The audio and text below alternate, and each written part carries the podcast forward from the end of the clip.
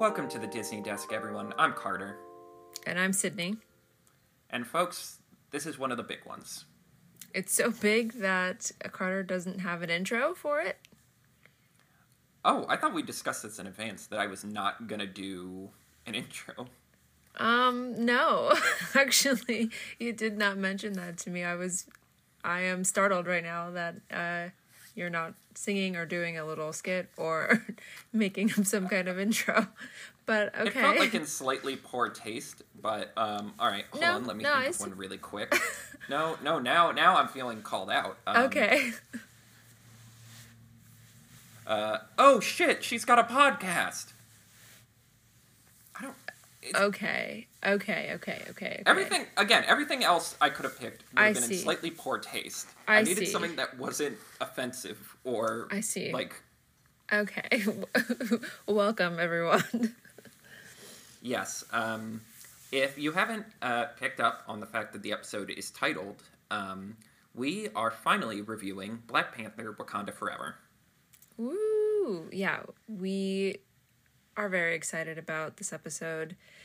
Um, this one might be a doozy for us, but um, it's it's certainly been a big conversation point for us over the last like two weeks. Did we see it around two weeks ago now? A week ago? Yes, something like I that. I saw it the week after it premiered, and you saw it opening weekend, I believe. I did. Yeah. Yeah. Okay. Um, there is a lot to cover. Um, yeah. To the point where I'm a little scared to even start the episode, as Sydney could tell by my, like, breathing exercises beforehand. Me as well. Um, you know, I, I debated whether or not I we should talk about this, but, like, I can still remember, um, like, very distinctly the day that I, like, called you and I was like, Chadwick Boseman just died. No, I, I'm actually glad we're starting with this because, I mean, this yeah. is what the film is about. Like, right. The moment Chadwick Boseman passed away, there was, other than just not making any more Black Panther movies, which obviously was kind of out of the question, it right. was always going to be about how do you move on after losing Chadwick Boseman. I, yeah, well, one, I was going to say, I really remember us seeing it together. I I saw it before you, and then we went to theaters together, and yeah. I felt like I had this, like, hot hand. I was like, oh my god, Sydney has no idea how right. good this thing is going to be. Right. It ended up being one of these, it ended up being one of, like, the best theatrical experiences I had, seeing your reactions to everything for the first time. Yeah. This was, like, before my, my real fandom of Marvel. Like, I... True. Because I, my history with the M C U is, is all... topsy-turvy in the sense that I, I essentially watched all the films in reverse, and I like mm-hmm. my sort of journey as a Marvel fan like started with Infinity War kind of like oh, so yeah. And that's when I decided that I was really interested in it and I wanted to know everything and started reading comics and things like that. So like I was seeing this film like just because I was like, black superhero, okay, I'm there, like probably like a lot of black people honestly um that are just like, okay, like we show up for stuff like this. But um yeah, so so I, you know, kind of went in blind to the rest of the M C U, um you know, for the most part. But yeah, so so fast forward to like going on on Twitter and this announcement, his like from from his Twitter page um about his sudden passing. I mean, like, I just remember being completely floored, and like the people that I was with that day looking at me like I was kind of crazy. Oh yeah. um I just remember, like, I don't remember what time you called me, but I just remember I was playing Fortnite and all of a sudden Joe or someone just went, uh Carter, did did you know Chadwick Boseman had cancer? And I was like, what are you talking about? He doesn't have cancer. And they're like, I, I'm reading that he had cancer. Um, and I was like, eh, that's probably, like, something made up or something. Yeah. I don't know. That seems weird. And then you called me five minutes later and just were, like, really, yeah. like, panicked. Chadwick Boseman died. And I just, I went into shell shock. Like, I, I think by a country mile, it was the celebrity death that affected me the most. Mm. Yeah, it was. Yeah. It's, you, yeah, no, you're right. Like, sometimes it can be, I don't know about you, but like, it can be really difficult to synthesize celebrity death. Like, it's, mm-hmm. it, well, I guess what I mean is, like, I always go back and forth within myself about, like, how much you can be affected by the loss of a person that you never knew. But... yeah, like the parasocial relationship. Exactly. Even though there is very, it is very legitimate to, like, mourn someone that you, like, admire as an as an actor. Like, we we see so much of them, and, and thanks to social media, so much of their lives, that, like, all this to say that there's a lot of reasons that this film that we're talking about today is something that a lot of people need. Yeah. I think it is funny because... like, so much of what I feel like we've been talking about recently kind of comes to a head with this movie. How, like, we've talked about how streaming kind of flat flattens everything and how we're desperate for, like, something that feels like an event again. Mm. And just sort of, just sort of the state of media and, like, how we're, how we approach the theatrical experience going into a, well, theoretically post-COVID world. Um... And, yeah, this is the first time I felt, like, in a long time, I really felt like this is important. In a lot of ways, like, granted in a very different way than when I saw the first Black Panther, where I was like, oh, it feels like something changed. It, mm. Like, it feels like the ground has changed in terms of what, what the pop culture scene is. Whereas I had that feeling going into this, but in, like, obviously just such a sadder, right. more melancholy way, because it was like, oh...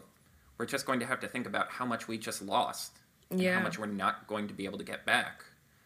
Um, so me and Sydney were talking about it, and we decided for this discussion, we are going to do a non-spoiler section. We're going to talk about our general thoughts, um, vague discussions of the plot, but nothing too granular. Like, none of the big twists or, like, huge plot beats are going to be talked about too much. Um, like, basically anything past, like, the fifteen-minute mark we'll probably right. be more vague about. Um, and we'll just talk about our general feelings, and then we'll do a separate, sort of longer, spoilery section where we get into our nitty-gritty. So if you want to go in cold, which I would recommend, I, I, I definitely think this film was helped by the fact that they showed very, very little in the trailers. Absolutely. Um, I, I would say listen into the non-spoiler section, see the film, and then listen to the spoilery section. I would agree, yeah. Um, shall we dive in? Well... better now than never. It's like neither of us really want to. That's the thing. And it's a film I very much like. It's just a hard film to talk about. It's it is like, again, it it feels like an important film to discuss, and that's why I'm almost like nervous to even try and dig into it. You know, I think the first thing that I want to say, like, leading from everything that we just briefly discussed, is that I, I think this film, as as the kids say on the internet, you know, understood the assignment. It it very much, yes. This film and Ryan Coogler and Kevin Feige really understood that this wasn't just about the characters in this universe moving forward, but these are, like, actors and filmmakers that are moving forward without a colleague and a fan base moving forward without, like, a real-life hero. I think this yeah. film really understands that this is sort of like, this film is a funeral. Yes. Um, yeah, I was going to say, understood the assignment is the perfect way to put it, because if there was one job this film needed to do, it was to explain to us why you couldn't ca- recast T'Challa. Yeah. And I tended to lean vaguely more toward the recast side, out of, like, the selfish desire to not see a character I like gone. Mm. But at the same time, this film does an incredible job underlining, like, how strong a presence Ch- Chadwick Boseman was, how, like, impactful he was to the M C U, and, like, there is simply no replacing that, no matter how talented an actor you get to fill his shoes. Agreed. Like, this isn't, yeah, this isn't like Heath Ledger's tragic passing, where it's like, well, there are people who played Joker before that will inevitably pe- be people to play Joker again. Mm. Like, like, the face of this, like, groundswell Black Panther created was Chadwick Boseman. Um, and I think as I was ruminating on this, um, I think weirdly, the franchise most similar for me in terms of the M C U is Guardians of the Galaxy. Not necessarily in tone or structure or anything like that. Mm-hmm. Or even the fact that they're both, like, the strongest ensembles in the M C U. Right. But because they are undeniably super-duper personal projects that almost exist in their own little bubble, simultaneously in and outside the M C U, where if something happened and Marvel capsized, you could theoretically keep them going by themselves. Right. But also because they are two incredibly strong visions from two very specific creative minds. Like, James Gunn has made no buts about how Rocket is very much an insert character. Like, mm-hmm. he very much relates to Rocket and uses him as a way to talk through a lot of his feelings. Mm. And Ryan Coogler was very candid about the first Black Panther film. He was kill like, he was like, all right, T'Challa is already established. Everyone likes him. He is, like, the role model in this universe. I'm going to put all of my feelings about, like, a theoretical secret black society. Yeah, being black, finding out that there was a secret society that could have helped me and chose not to. Right. Through Killmonger's eyes. And this film, like, if the actors were to just start saying Chadwick instead of T'Challa, it would have the same emotional effect. This feels one hundred percent like a film where both Coogler and his writing team and the actors are all trying to process a pretty traumatic thing that happened to them, on mm-hmm. top of the fact that it happened concurrently with a plague, mm-hmm. and in a lot of ways just completely changed their lives. Agreed. That's a really good take. I mean, I would have never thought to compare this to Guardians of the Galaxy, but it is true in that their ensembles are so strong that they really could exist without the M C U if they really wanted to. At first glance, mm-hmm. you may even assume that they do. But, um, yeah, I, I actually was unfamiliar with um, with that take about Ryan Coogler. But it makes so much sense because as a black person myself, I always, like, saw so much of myself in Killmonger. And right. and saw, saw so much of... That's what I hope everyone understands about Black Panther is that, like, yeah, we all identify with that character the most. Like, yeah, that that is the... self-insert in this in this franchise. Um, yeah, where, what else do we have? Well, I was just going to say, and I wanted to talk a little bit about the opening scene and, like, oh, just yeah. sort of the, the... And I do kind of wish they revealed this in the trailers because I will say the opening scene is actually pretty triggering, both from, oh, we are going right into it, like, we are not shying away from what's happened. You know, but all- I... I respect Mar- I respect Marvel keeping a tight lid on this film and truly giving us crumbs to work with in terms of trailer and, like, footage of this film before it released. But yes, I would have, like, like truly fasten your seatbelts as soon as it started. Like, no, we're we're dealing with this. Like, here we are.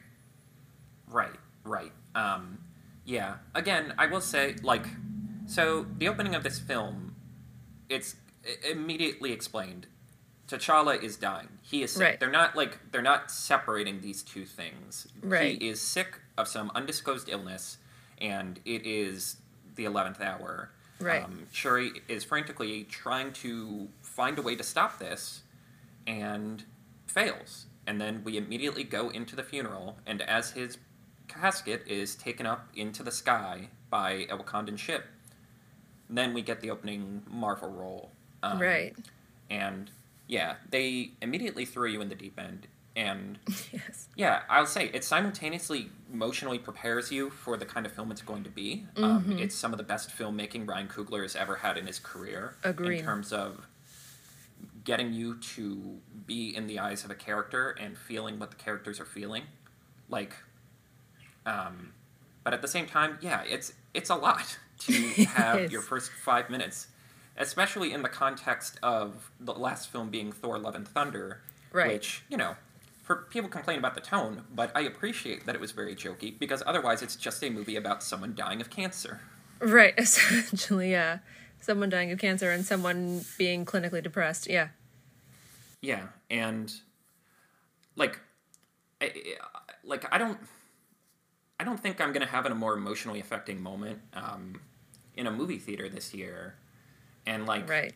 I've seen a lot of good movies this year, but that bit where Wakandan Doctor just tells Shuri flat out, hey, you should really be by your brother's side right now. Yeah. Like, for a number of reasons, and maybe we'll get into it a little later, that mm-hmm. that hurt. Um, yeah. And I think, as we talked about the ensemble, like, as much as it hurt, you have to start with that scene, because it does underline, as in, and I feel like we talked about this a little bit with our Phase four discussion. Um, what I like about this phase was that it leans into the fact that there's no central team, that our, right. like, sort of father figures are gone, mm-hmm. and sort of a whole lot of different corners of the M C U that we haven't even really t- discovered yet are slowly creeping into view, looking to capitalize on the fact that we don't have a central figure. Right. Um, like, we jump around a lot in this movie from, di- all, like, basically all of the main characters from the last film get their moments to shine and sort of have their little section where they get to process what all of this has meant to them.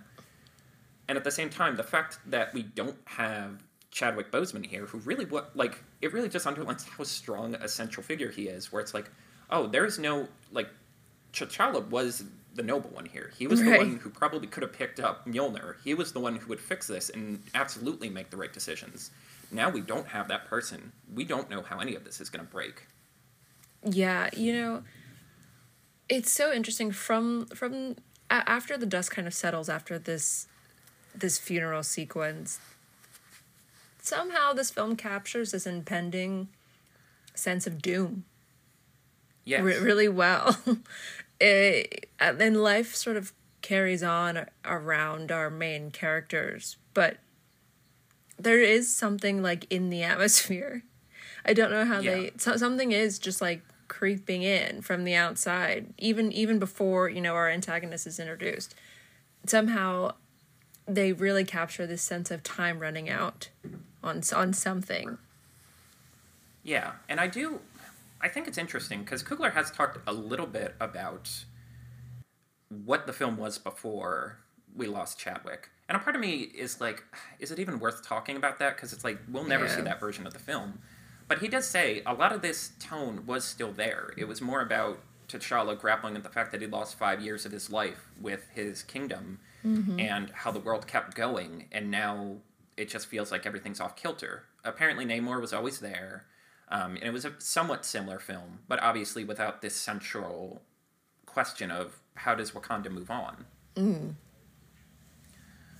Um, speaking of the antagonists, I will say I I really love this film in terms of, like, and, like, people compared the first one to, like, Shakespearean drama. I think mm-hmm. this captures that as well in terms of, like, not just the ensemble all getting their big moments of soliloquizing and, like, monologuing, but also mm-hmm. the fact that we have, like, I don't know, the, the drama is this, even though it's an intimate story about dealing with loss, it's this huge kind of epic in terms of, like... I was going to describe oh, it as an epic as well, actually.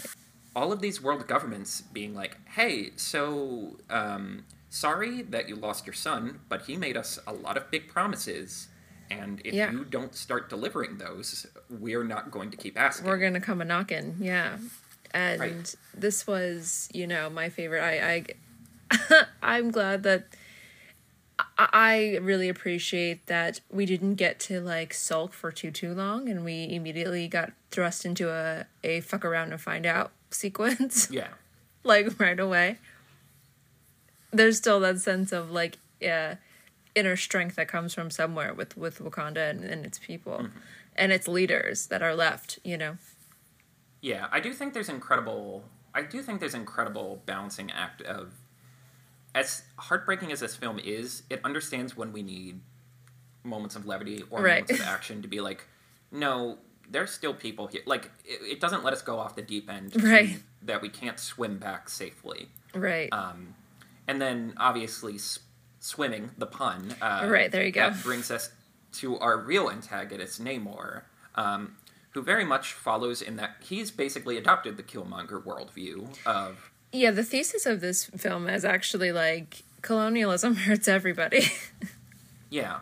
I mean, and, and that's, again, that's, like, sort of the Shakespearean epic to it, where it is, like, basically we are seeing two different kingdoms who have been affected by colonization in different ways. Mm-hmm. Can I just say that how much I appreciate that Black Panther two doubles down on its, like, see racism message, you know? Because they've, like, I I feel like in a franchise like Black Panther, its sequel could very easily pick something else to focus on, but it, it instead just, like, double circles the racism bad narrative that underlines everything.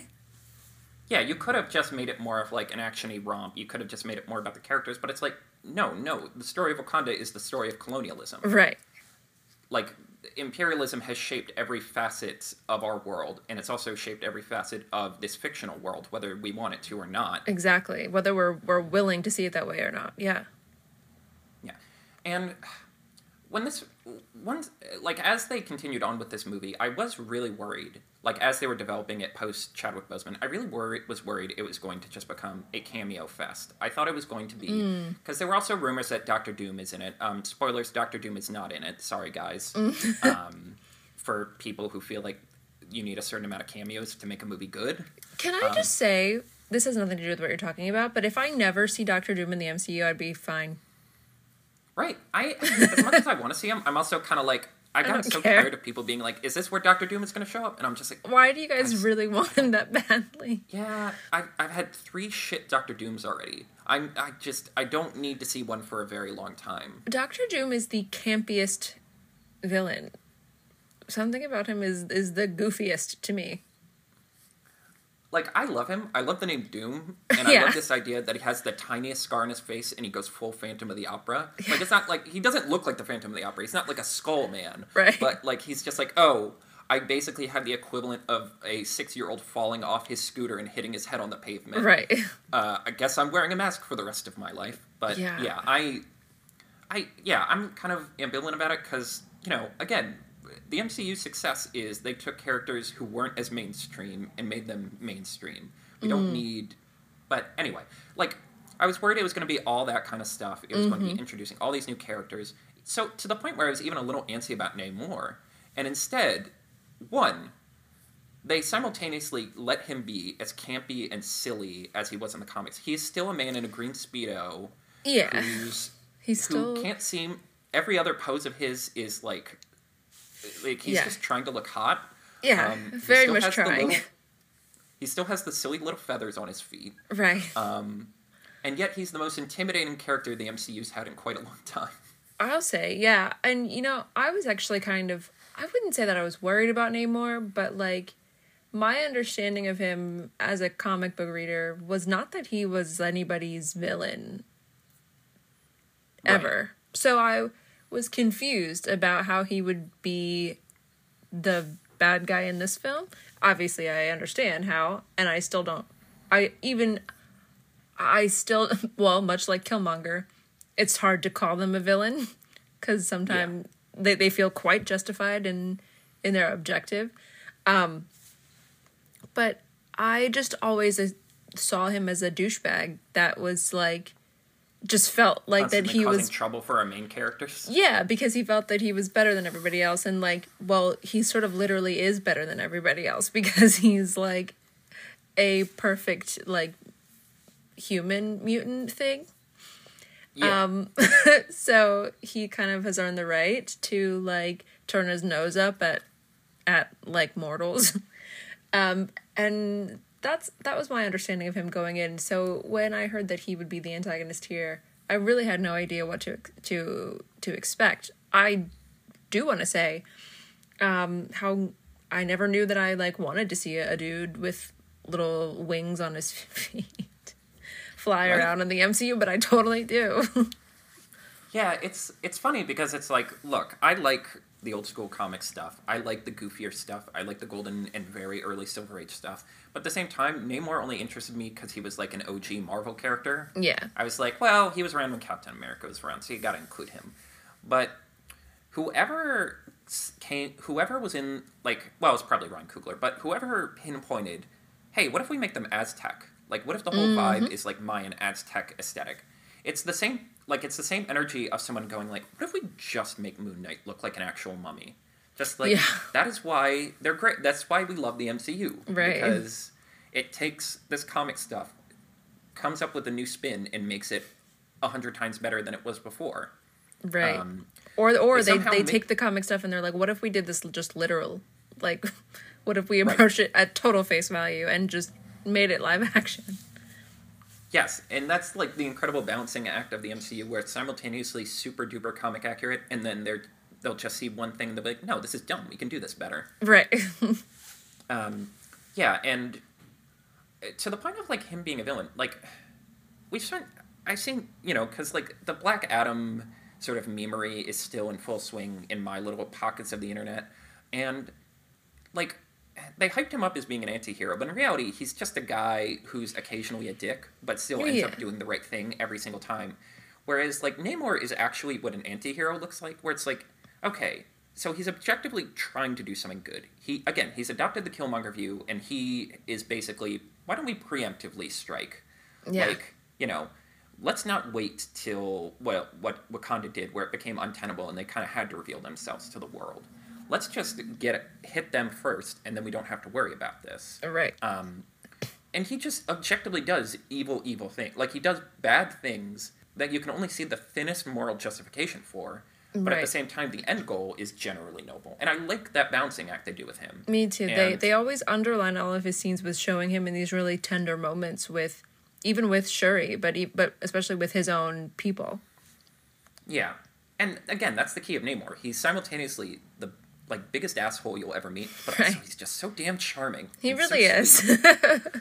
um, and in general, I, I this is simultaneously a... This is simultaneously, like, a positive and a criticism for me. I do wish we saw more of his kingdom, uh, Talokan. Um, mm. Because on one hand, aesthetically, brilliant. Like, we have one scene where we're traveling around, and I love that, like, I really, really like that they lean into how scary the ocean is. Yes. Like, this isn't Atlantis. This isn't, like, golden people on a, in a yeah. golden crystal city. This isn't The Little Mermaid. Right. Like, no. These people have become mutated by being underwater. They're blue. They're, yeah. like, huge. Uh, their kingdom is dark as hell. They had to make an artificial sun just right. so they can see. Like, I, I like that it gets back to that Lovecraftian, like, fear of the deep thing, where it's like, oh, yeah, there are billions of things we haven't discovered down there that are beyond mankind's ability to describe them. Um, particularly the first scene we meet um, the Tolokans. Uh, is that their... Do they call themselves Atlanteans? They don't call themselves Atlanteans, right? Not... I don't think they ever mentioned Atlantis at all in... Yeah. In this film. The fish fuck. Yeah. Yeah. Like, the first scene we meet them, and we can talk about that in spoilers, but... Right. Uh, genuinely terrifying. Yeah, um, bone-chilling. Oh my god. And my only nitpick for them is I do wish we had more time to flesh... I don't want this to be, like, a half-and-half movie where we get half Wakanda, half Talokan. Right. Because it's called Wakanda Forever. Right. But at the same time, I think about how, like, fleshed out and great the ensemble of Wakanda is. Mm-hmm. Whereas other than Namor, we meet, like, two named characters, uh, like his Namora, and I forget what the other guy's called, but he has, like, a shark helmet. Mm-hmm. And I'm just like, I don't feel like I know you as well as I did, like... like M'Baku or Nikita from the last film. I feel like I don't know you guys. Yeah, this, for me, like, mirrors um, Thanos in a lot of ways. I, I feel like I have a lot of comparisons for Thanos and Namor in, in the sense that, like, they hang out with these guys, like... Yeah, they just got a little posse. Right. And so... Who all have their one thing. They show up with their posse, and their posse's thing is shit-talking. And, like... Yeah. They're there to shit talk and have one super move that they break out as necessary. Right, but ultimately die. Like, yes, ultimately get freaking blocked. Right. um. So yeah, so I, I, when I was watching this, I was like, this feels so much like Infinity War. And, like, we're going on a journey and we're picking up people along the way. You know what I mean? Yeah, it, it it does have that, like, epic scope of, like, we're not going to be in one place for too long. We're yeah. constantly on the move. The stakes are somehow constantly getting raised right. until we get to the big final confrontation. Um, on that note, I will say, too, I really... on one hand, I feel like the coverage on the action isn't as clean as it was last time. Like, sometimes I'm I would like, agree. Did you not have time to get another camera angle for this? Like, were you running on COVID schedule, so you just didn't have time? Hmm. But at the same time, I really like the action because of how crunchy it is. Like, it's one of those difficult to watch, but in yes. the in, it's difficult to watch, but not impossible to sit through. Yeah, it's like sense. enjoyable but brutal. Yeah, um, agreed. And I feel like in general, that's something the M C U has really improved on with this phase, where like fights feel like they have impact now. It's like yeah. I think they took the criticism of like, oh, it's C G I rubber slapping against each other to heart, right? Because like the fight at the end of Shang-Chi is like just clean, crisp. Like most of the action in that movie is clean, crisp, like actual martial arts mm. with a lot of practical effects and like you know people actually getting hit. Um, Eternals again. I picked the two you haven't seen yet. Um, I know Eternals in particular. Uh, with Makari, who's the super speedster of the group. They're like, no, let's not do bullet time, let's not do slow motion. Let's just show you how hard it would hurt to have someone moving faster than the speed of sound grab you and immediately smash your head into a mountainside. Like, think about how hard that would hit. Um, Spider-Man four, all the stuff with Green Goblin invoked, oh. like the Sam Raimi movies, where it's like, oh, these are just two people stronger than all of, like, superhuman strong, just right. beating each other to death. Mm-hmm. Um, and here... Like, there are just multiple shots where the audience just winced. Like, yeah. that looks like it hurt right. badly. Like, this is just people who are who can lift cars hitting each other as hard as they can over and over again right. until one of them can't get up. Um, is there anything else you want to talk about in the non-spoilery section? I'm realizing as this conversation is going on how much of what I want to talk about is spoilery. Right. I do feel like... the spoilery section is going to be a lot longer. And yeah, a part of me sure. wants to save a handful of things like Riri Williams and mm-hmm. um, sort of her place in the plot. And, like, honestly, I think we kind of covered all of, like, the basic stuff. I mean, do you want to just give your general, non-spoilery, like, final yes. like, opinion? Yes, I... I can say confidently that I think that this film is perfect in what it sets out to do for... Mm.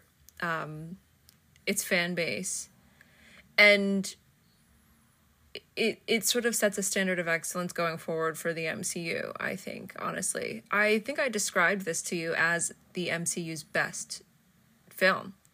And to be honest, I stand by that. I don't, you know, you may feel differently, I don't know, but I think this is the best they've ever made. Hmm. Well, for me it's tough because there's just so many of these damn things now. I never know how I rank them. True. I change my ranking every other day. But I will say, in terms of like, in terms of the films, it definitely is up there with Guardians two for me in terms of like, this is the most human and blunt yes. and real the M C U's ever gotten. Like, this feels like the M C U, like, it, like someone took the restraints off and just let an artist create. Yes. And the result is something painful and harsh and tragic and sad and a little hard to absorb at times, but it ends up being something beautiful, and, like, we are so lucky to have it Agreed. As a mainstream blockbuster film. Like, you don't get to be this raw in blockbuster filmmaking anymore. Right. All right, and um, tune in soon, and you will also get our spoiler-filled review. See you in a bit. The Disney Desk is written, produced, and edited by Sydney Nicole Barkley and Carter Glace. Please follow us on Twitter at Disney Desk or send us an email at podcastdisneydesk at gmail dot com. Want to support the magic? Use the link in the show notes to make a donation to the Disney Desk podcast. We would greatly appreciate it.